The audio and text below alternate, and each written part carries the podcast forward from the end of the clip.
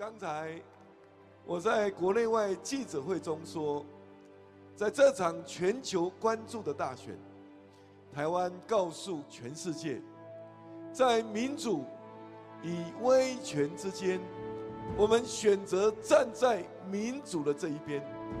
这就是这场选战对全世界的意义。大家说对不对？未来。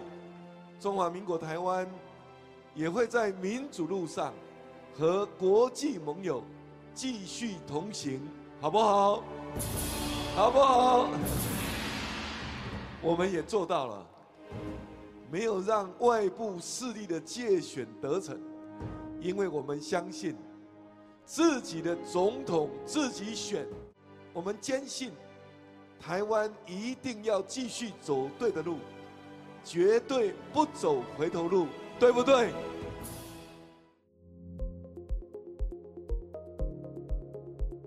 欢迎来到四零四档案馆，在这里我们一起穿越中国数字高墙。这里是 CDT 周报。一月七日至十四日，这一周，在全球瞩目之下，台湾二零二四年总统大选落下帷幕。民进党候选人赖清德以五百五十八万票，得票率超百分之四十，获选新一届总统，搭档萧美琴当选副总统。我们在开头听到的声音，就是赖清德在当地时间一月十三日晚发表的胜选感言。这也是一九九六年台湾总统、副总统直接选举以来，首次有政党取得三连任。但在立委选举中，没有任何政党获得超过半数席位。在赖清德宣布胜选之后，国民党候选人侯友谊与民众党候选人柯文哲均承认败选，展现出了民主的风度。在台湾大选前，台湾外交部长吴钊燮指控中共当局明目张胆地干预台湾大选，手段包括军事恐吓、经济威胁和信息战等。一月八日，台湾前总统、国民党原党主席马英九在接受德国之声专访时，更是抛出就两岸关系而言，必须相信习近平的奇葩言论。使得国民党候选人侯友宜随后公开与马英九切割。Is Xi Jinping a dictator, as Joe Biden put it that way? Well, it depends on how you defend it, but that doesn't, that term doesn't mean uh, very, not very important in the cross-strait relations because we have to, to, to, to create a situation that we can deal with each other peacefully without having to use force, and that is probably more important than any other rhetoric you you, have. So you think you can trust them? Uh, well, as far as cross-strait relations, you have to. 不少网友调侃马英九是继习近平总加速师之后的总助选师，他的这番投降主义言论反倒成为了民进党当选的关键一角。在台湾大选当日，中共官方则对相关话题进行了冷处理，比如微博。将登上热搜的台湾选举话题封杀，并禁止网民谈论或转发相关内容。之后，台湾大选、二零二四台湾大选、动算等话题也陆续遭到屏蔽。其中的“动算”在闽南语中是当选的意思，在台湾大选期间常被用于造势。相反，官方谨慎地放行了二零二四台湾领导人选举，这次选举阻挡不了祖国统一大势。国台办发言人评论台湾地区选举结果等由官媒主导的话题，试图全力塑造统一的台湾话语，以至于有网友发现，中国外交部对于此次台湾大选结果的回应，竟与2020年完全一致。即便如此，一些新闻评论区还是出现了翻车的情况。对于宣称台湾选举不能代表主流民意的国台办，有网友回应嘲讽道：“普选现在都不代表民意了，你娃娃属实脸皮厚的一批。”二九五二，我唯唯诺诺；百分之四十，我重拳出击。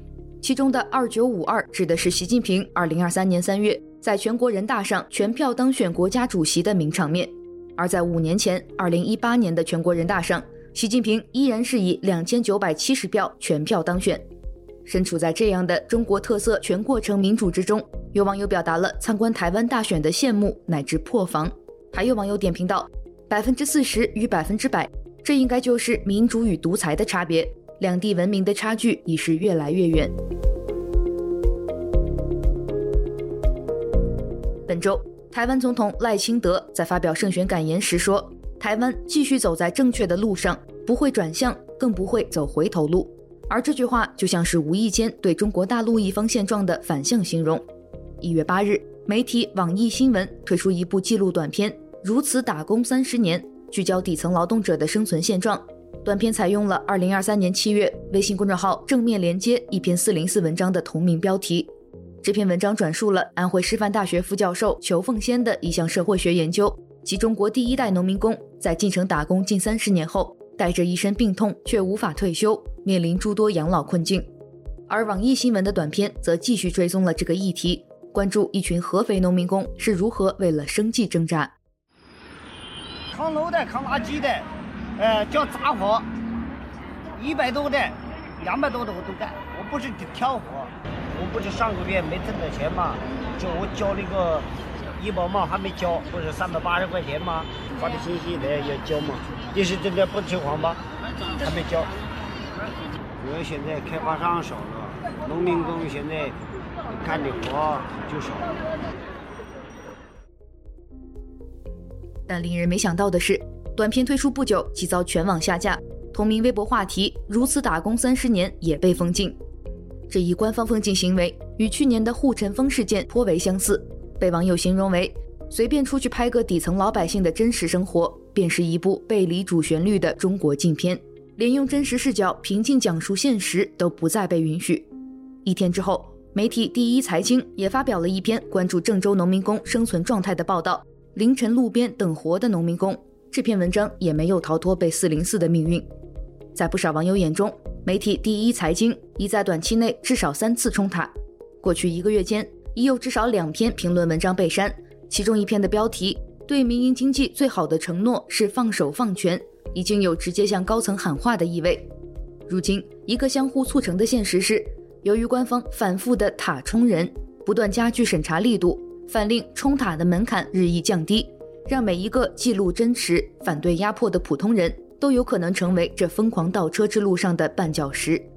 此外，官方长期大肆操弄民族主义情感，也在过去一周闹出了一起堪称极端反噬的案例。近日，一位仇日粉红发帖称，广西南宁地铁内有一幅折扇广告，包含日本旭日旗元素。随后有网友发现，他在进行举报时刻意使用了局部画面，而所谓的旭日旗仅仅是广告全图中一个有点形似的细节。如此指控，完全可以称得上是捕风捉影的无端构陷。但此事的荒唐之处就在于，即便绝大多数人都能看出，这分明就是一把普通的折扇，但南宁地铁官方还是很快将海报撤下，以平息反日爱国舆论，让极端民族主义碰瓷再次得逞。从计时被毙到指扇为日，记录真实被封禁，扭曲真实却得势，这种与真相为仇敌、以谎言为根基的国家。又何尝不是走在一条令人忧虑的错误道路之上呢？一周见读。本周关于台湾大选，中国数字时代发布了两篇专题 CDT 报告会，关注此次台湾大选中中共当局的干预、借选手段，以及为什么此次台湾大选如此备受国际社会瞩目。自一九四九年台海两岸分治以来，中国一直宣称台湾是自己的领土。并在习近平上任以后，持续对于台湾进行军事压制。然而，台湾的战略位置对于美国也同样重要。台湾位于冷战时其遏制苏联以及其盟国的西太平洋第一岛链中的核心位置。此外，台湾的半导体产业发达。二零二一年，台湾生产的半导体芯片占到全球市场百分之六十以上，高端芯片的份额则更加多。不过，最重要的还是台湾拥有自由民主的政体。根据瑞典哥德堡大学旗下的知名研究机构 V-Dem 的民主排名，台湾位列世界第三十名，亚洲第三，仅次于日本以及韩国。然而，台湾的自由民主衬托出了中共的独裁专制，因此，许多学者都认为，台湾事件事关中共政治的合法性，台湾的存在令中共难堪。而对于中美之外的国家来说，台湾问题还影响着全世界的安全以及经济。彭博社下属的咨询公司彭博经济研究在大选前就发布报告称，如果台海爆发战争，全球经济将付出十万亿美元的代价，相当于全球 GDP 的百分之十，比俄乌战争、新冠疫情以及全球金融危机造成的打击都要大。请见 CDT 报告会专题：中共介选多管齐下。台湾如何反击对岸信息战，以及台湾大选，两岸之间的距离越来越远。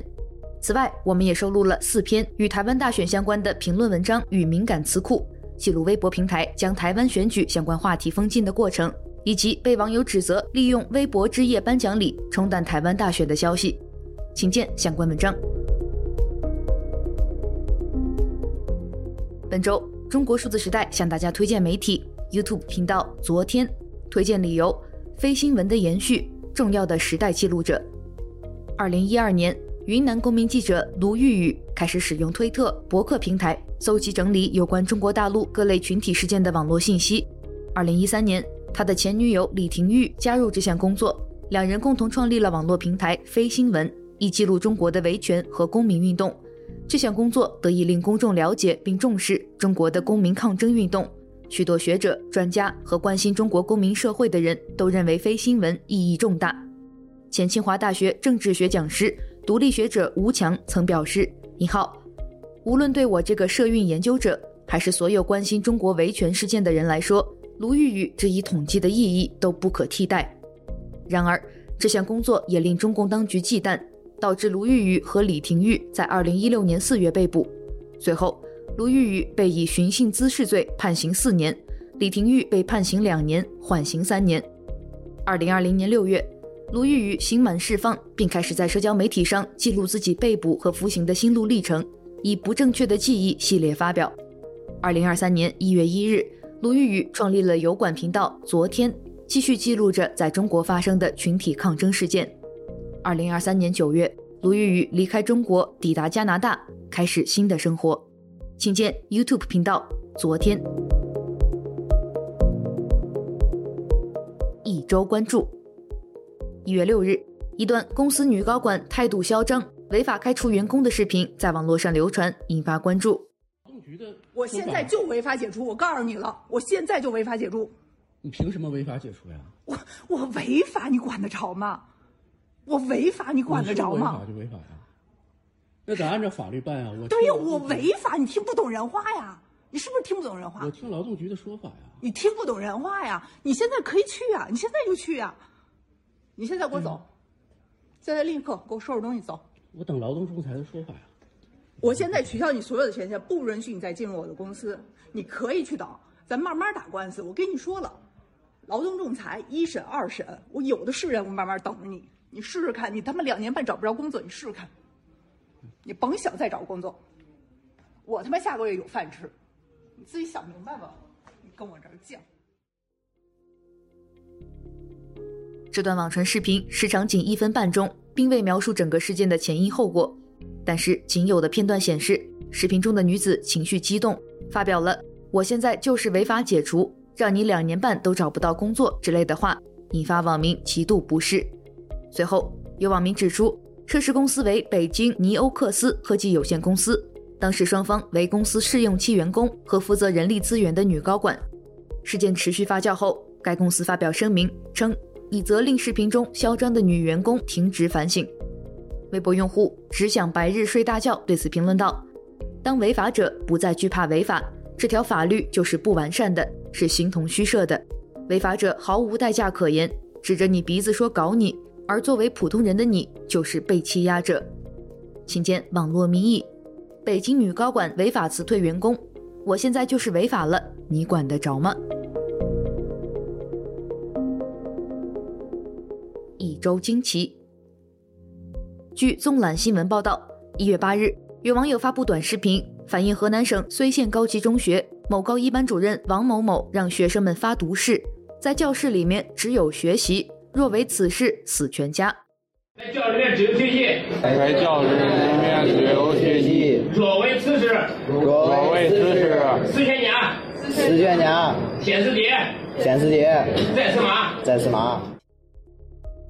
在被家长们质问后，这名班主任随后在微信群里承认了错误。一月九日，涉事学校发布通报称，给予班主任王某某行政警告的处分，并且停止了他作为班主任的职务。对此，微信公众号“特正经”的张某某评论称：“把羞辱当教育，一直是我们这片土地上的父母和老师的惯常手法。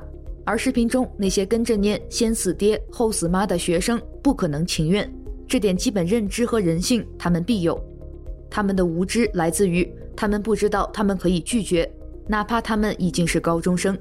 他们从小到大习惯了服从任何指令，包括明知非常荒谬的指令，哪怕遭受如此重大的涉及父母的羞辱，他们也不懂，不敢反抗。他们不知道自己具备力量，更不敢运用自己的力量。他们甚至根本就没想清楚自己在怕什么，就只是怕。他们长大了，就是我们很多大人的模样。遇到事情，唯一反应就是服从，肚里骂骂咧咧，嘴上唯唯诺诺，手上加班加点。我们一边教育他们勇往直前、敢于拼搏、坚持正义、报效祖国，一边又把他们教育成了一群面对死爹死妈也不吭一声的懦夫。请见来自特正经的张某某。不学习死爹妈背后的教育荒漠与中国式标语的血脉传承。下面一篇惊奇来自北京市司法局官方公众号“京司观澜”，用 AirDrop 传播不良信息，司法鉴定可破解身份。文中写道，有群众报案称，在北京地铁内，其 iPhone 接收到了一段带有不当言论的视频。警方发现嫌疑人利用了 iPhone 的 AirDrop 功能，在公共场所匿名传播这些不当信息。北京网神洞见司法鉴定所的技术专家们通过深度解析 iPhone 设备日志，明确传输原理，找出了与 AirDrop 相关的记录。经检验，发现发送者的设备名、邮箱和手机号相关字段。通过从受害者的 iPhone 中深挖线索，层层剖析，最终出具了具有法律效力的司法鉴定意见书。详细分析了接收端和发送端的相关设备，有效帮助警方确定多名涉案嫌疑人。鉴定所对手机隔空传送传播不当信息案件的司法鉴定，突破了 AirDrop 匿名溯源的技术难题，提升了案件侦破的效率和准确性，防止了不当言论的进一步传播和潜在的恶劣影响。请见文章：北京司法局用 AirDrop 传播不良信息，司法鉴定可破解身份。最后，一周故事。本周的一周故事，我们来分享一篇由极昼工作室一月七日发布的文章：被裁员工制造帐篷哥。被公司恶意逼迫离职手段之来杭州培训三个月的第五天，培训的住宿相关费用公司都不提供，让我这个人生地不熟的外地汉何去何从呢？那我只能在这搭帐篷凑合凑合了。这三个月的经历让我想了很多。从刚开始把你的业绩指标调得相当高，让你只能拿底薪，再到后面的把你区域调整为八十到一百多公里以外还没有油补，最后又以培训为由直接让你来杭州培训长达三个月，还不提供住宿和餐补。我想问问法务部，接下来还有什么新花招吗？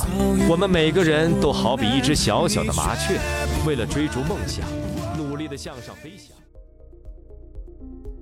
去年九月，杭州写字楼里出现了一个英雄，他搭起帐篷，用短视频发布一系列反抗行动，想让逼迫自己离职的公司受到压力。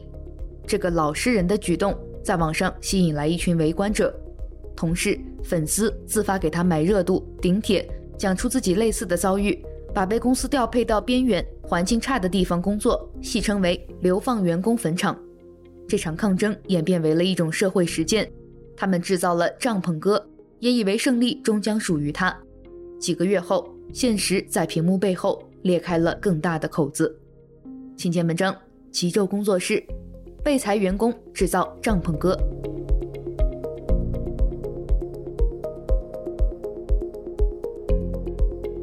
以上就是本期节目的全部内容。如果大家希望了解更多本期节目中提到的相关新闻事件或文章，欢迎点击节目简介中的链接。在中国数字时代网站阅读更多内容。中国数字时代 （CDT） 致力于记录和传播中文互联网上被审查的声音，以及人们与审查对抗的努力。欢迎通过电报 Telegram 频道向我们投稿，为记录和对抗中国网络审查做出你的贡献。投稿地址请见本期节目文字简介。阅读更多内容，请访问我们的网站 cdt.media。